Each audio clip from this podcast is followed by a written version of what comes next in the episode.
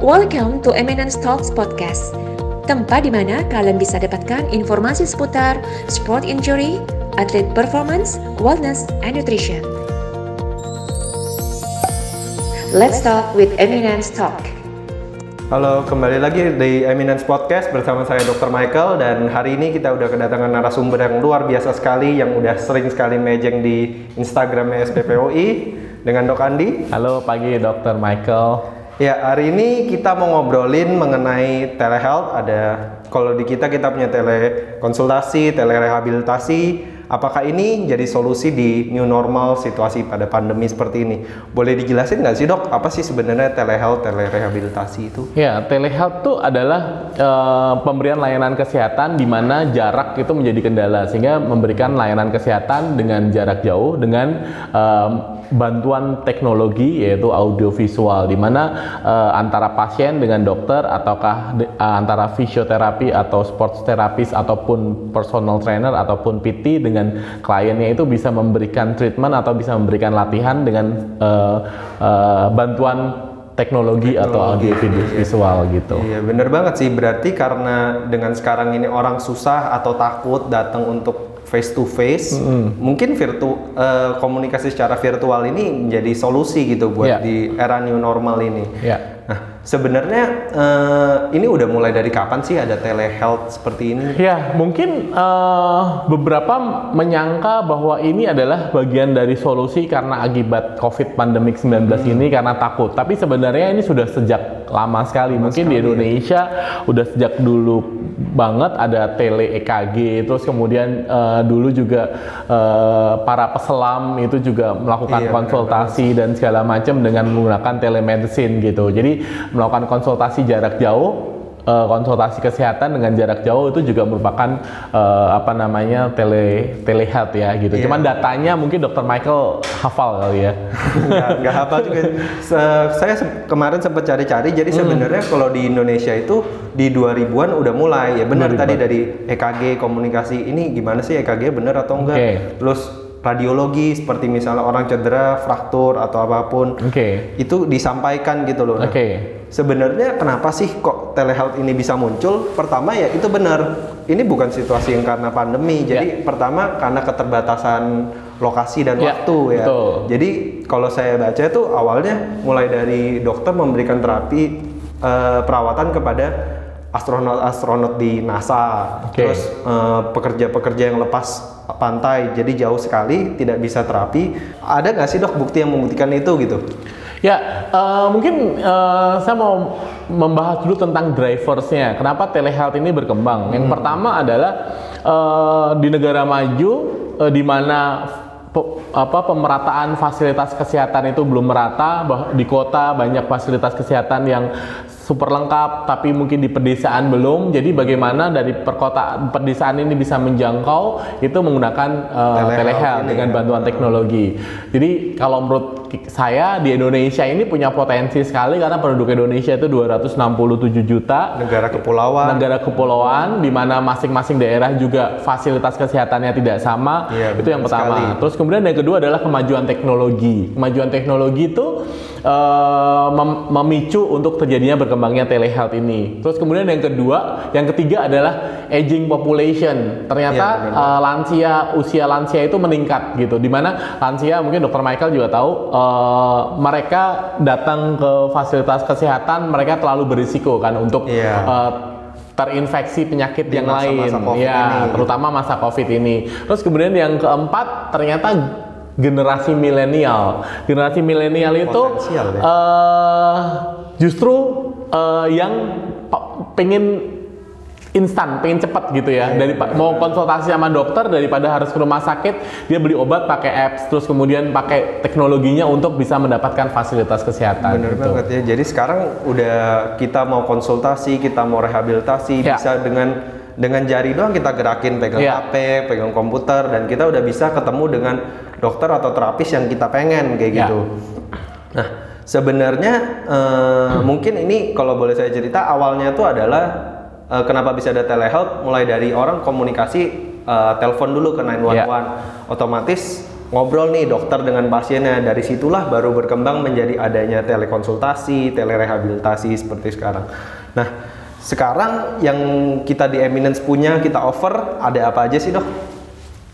Ya sebenarnya gini, uh, kita bicara tentang uh, evidence base-nya juga hmm. bahwa ternyata evidence base-nya atau bukti ilmiah itu mengatakan bahwa telehealth telerehabilitation atau teleconsultation itu tidak lebih inferior dibandingkan face to face biasa yeah. dan hasilnya bahkan ada penelitian yang mungkin lebih bagus bahkan yeah, ketika bicara tentang satisfaction sebagai dokter sebagai terapisnya bahkan sebagai, sebagai kliennya ya, ya uh -huh. itu satisfactionnya juga cukup tinggi cukup gitu tinggi. terus kemudian yang paling penting adalah outcome. Outcome itu adalah hasil, hasil hmm. di mana uh, klien tersebut sudah mendapatkan uh, layanan kesehatan tersebut, meskipun latihannya itu uh, melalui teknologi, melalui video call, melalui video conference, tapi ternyata efeknya itu cukup baik gitu. Maka dari itu, itu adalah salah satu alasan kenapa Eminence itu mengembangkan telerehabilitation gitu. Selain mereka tidak perlu jauh-jauh datang ke sini, tapi ternyata uh, dengan kita bicara tentang komunik uh, apa namanya teleconsultation dulu. Ternyata okay. dengan standardized questionnaire atau anamnesis. Biasanya kalau kita face to face antara hmm. pasien sama dokter kan pertama kali itu anamnesis ya. Yeah. Kita menanyakan Story bagaimana keluhannya dan segala macam. Jadi itu nggak ada bedanya antara face to face dengan yeah. uh, virtual, face, virtual yeah. kan. Yeah. Itu yang pertama. Terus kemudian yang kedua dengan examination. Examination hmm. memang kalau mungkin nggak sih nggak pakai tangan Iya. Gitu, uh, mungkin kalau face to face kita bisa melakukan hands on, kita bisa melakukan manuver-manuver. Tapi ternyata dengan menggunakan digital atau virtual itu ternyata bisa gitu. Kita bisa meminta klien tersebut untuk melakukan gerakan-gerakan gerakan tertentu, tes-tes tertentu, dan ternyata di situ kita juga bisa mendiagnosis gitu. Jadi hmm, sebenarnya akurasi diagnosis untuk musculoskeletal problem itu ternyata cukup tinggi melalui virtual atau telehealth ini dok gitu. Hmm. Itu yang kedua. Terus kemudian yang ketiga, bagaimana tentang kita mendeliver programnya gitu. Hmm. Memang kalau kita bicara rehabilitation identik sama hands on kan iya, gitu ada harus ada masa periksa nggak ya terus kemudian gitu. uh, ada stretchingnya dan segala macam tetapi beberapa penelitian dengan melakukan peregangan dengan melakukan stretching dengan melakukan latihan di situ ada ada uh, ada proses fisiologisnya yang uh, bekerja secara signifikan terhadap pasien tersebut gitu. Bahkan kalau kita bicara massage ada self massage, kita bisa menggunakan yeah, roller, kita bisa menggunakan ball massage. Terus kemudian stretching juga seperti itu. Jadi uh, intinya uh, dibandingkan tidak datang sama sekali, sama sekali. ya ketika seseorang itu punya problem pain ataupun uh, masalah uh, muskuloskeletal, saya rasa uh, telerehabilitation ini menjadi solusi sih gitu. Dan ternyata evidence base juga mendukung bahwa uh, apa namanya untuk muskuloskeletal problem itu cukup baik. Bahkan beberapa mengatakan untuk uh, rehabilitation kardiopulmoner, kardiorespirasi habis operasi jantung oh, misalnya iya, iya. atau pulmonary atau pernafasan itu juga cukup bagus. Juga gitu. cukup bagus. Hmm. Oke, berarti dengan kita punya telehealth ini ini sebenarnya udah terbukti ini cost efektif banget yes. bagi kita penyedia ya. layanan yeah. dan juga bagi kliennya. Yeah. Kalian nggak perlu jauh-jauh ke sini, kalian hemat di waktu, yeah. kalian bisa exercise dengan nyaman dan aman di rumah gitu. Yeah. Dan ini berarti terbuka juga ya dok peluangnya buat klien-klien kita yang berada di luar Jakarta gitu Betul. ya. Mereka bisa kontak ke sini, mereka bisa dapat layanan yang bisa dibilang sama dengan ya. orang-orang yeah. yang berada di yeah. Jakarta kayak yeah. gitu ya.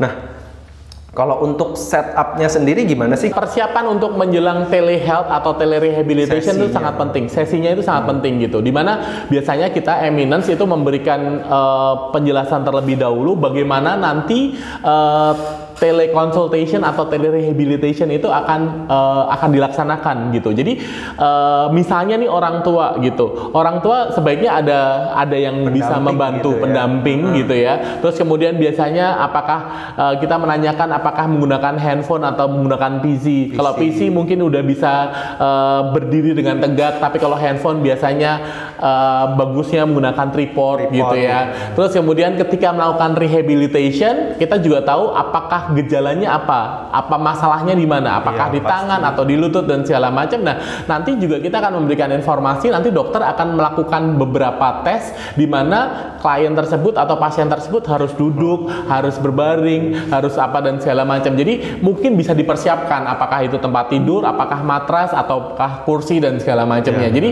uh, informasi atau preparation sebelum melakukan teleconsultation itu menjadi cukup penting. Berikutnya adalah preparation untuk telerehabilitation, untuk physical yeah. treatmentnya. Nah itu memang sebaiknya idealnya adalah kita memberikan informasi kira-kira butuh alatnya apa. Ketika diagnosisnya sudah ada, nanti kemudian uh, telerehabilitationnya, alat-alatnya itu kita suggest. Sebaiknya ada apakah karet, apakah massage hmm. ball, ataukah foam roller dan segala macam. Nah itu saja tentu uh, apa namanya kita harus informasikan dan sebaiknya klien itu menyediakan alat-alat tersebut sehingga uh, telerehabilitationnya bisa berjalan dengan baik. Normal. Tapi ketika misalnya ada keterbatasan, saya rasa dengan menggunakan beban tubuhnya dengan fasilitas yang ada itu bisa ya. Jadi, misalnya dumbbell pun kita bisa menggantikan dengan uh, botol, botol mineral, minum, botol minum dan ya. segala macam seperti itu.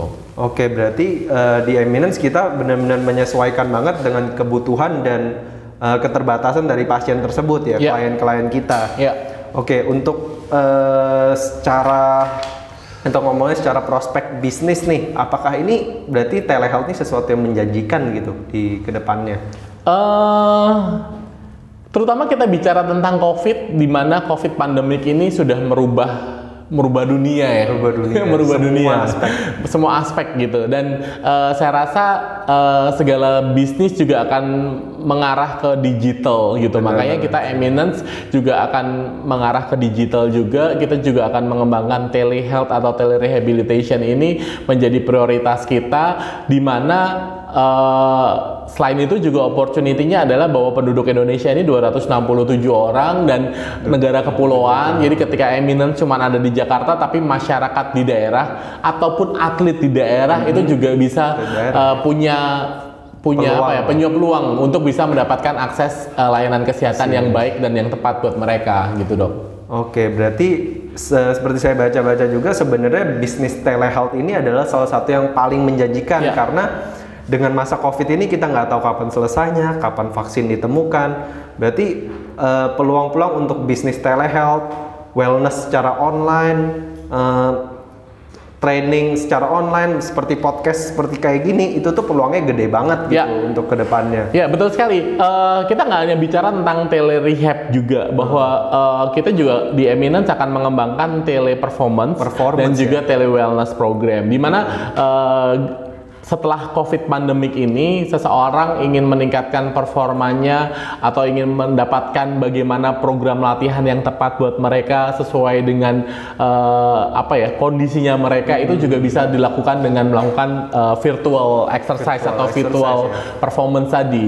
Terus kemudian uh, ketika kita bicara dengan wellness program pun juga uh, kita juga sedang mengembangkan uh, virtual wellness program bahwa corporate yang biasanya apa ya gym membership uh. itu jadi sebuah salah satu solusi bahwa uh, untuk akses exercise itu karyawan atau employee harus datang dan membership tapi sekarang mungkin itu bukan jadi prioritas lagi tapi itu kita bisa merubah itu menjadi virtual, virtual gitu juga, ya. dan education terus kemudian intervensi kreatif intervensi yang berupa virtual melalui digitalize itu juga menjadi uh, tren nanti ke depannya okay. setelah covid pandemik ini sih gitu Oke, berarti bisa dibilang sebenarnya layanan yang kita berikan ini bukan cuma buat orang yang cedera, orang yang injury, orang yang sakit ya. ya. Berarti orang dengan uh, yang biasa-biasa aja, yang baik-baik aja, tapi mau meningkatkan performa, performa olahraga, performa fisik itu juga bisa ya, ya kita kita ya. berikan ya. gitu ya. Dan kita punya nih ya uh, individualis banget, beda dengan misalnya uh, gym virtual dan kelas virtual yang udah ada di YouTube atau yeah. di mana karena kita di sini benar-benar one on one oleh PT-nya kita masing-masing gitu yeah. berarti keren banget gitu loh di Eminence yeah. dan uh, bisa bicara mengenai future-nya gitu di telehealth ini dalam 5-10 tahun ke depan gitu kayak gimana bakal uh, future-nya Ya, saya rasa ini menjadi future buat kita semua ketika uh, apa namanya uh, akses kesehatan itu bisa dicapai dengan cukup mudah cukup gitu mudah. ya tidak perlu melakukan perjalanan jauh hmm. tidak perlu berpindah tempat mungkin seperti itu dan uh, ketika akses kesehatan ini bisa dirasakan oleh seluruh masyarakat Indonesia ataupun masyarakat yang mungkin keterbatasan uh, untuk mencapai suatu uh, tempat tertentu saya rasa ini menjadi uh, solusi, uh, solusi penting ya buat uh, penanganan masalah kesehatan di Indonesia karena after COVID pandemic ini akan muncul pandemik chronic disease, ya, pandemic obesity dan segala macam masalah Karena kesehatan.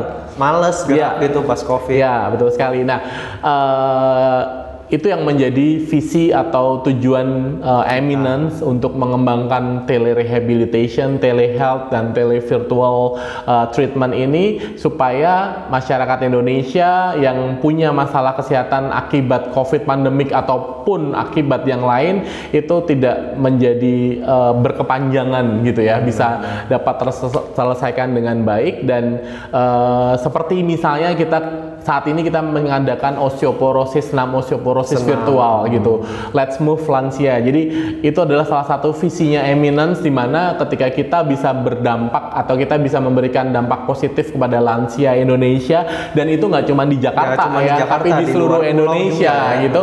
Itu uh, suatu uh, kebanggaan buat kita yang tidak ternilai harganya sih dengan ya, dengan, dengan uang gitu. Kita bisa memberikan, kita bisa melayani masyarakat seluruh Indonesia untuk bisa merasakan akses kesehatan akses. dan bermanfaat buat kesehatan mereka. Dan ketika masyarakat Indonesia menjadi lebih fit, lebih bugar, itu adalah menjadi salah satu tujuan eminence juga. Gitu. Iya, benar banget dengan masyarakat kita lebih sehat, berarti burden buat public health yeah. juga bakal berkurang buat yeah. pemerintah untuk yeah. dana kesehatannya juga yeah. akan uh, berkurang. Yeah. Oke, okay.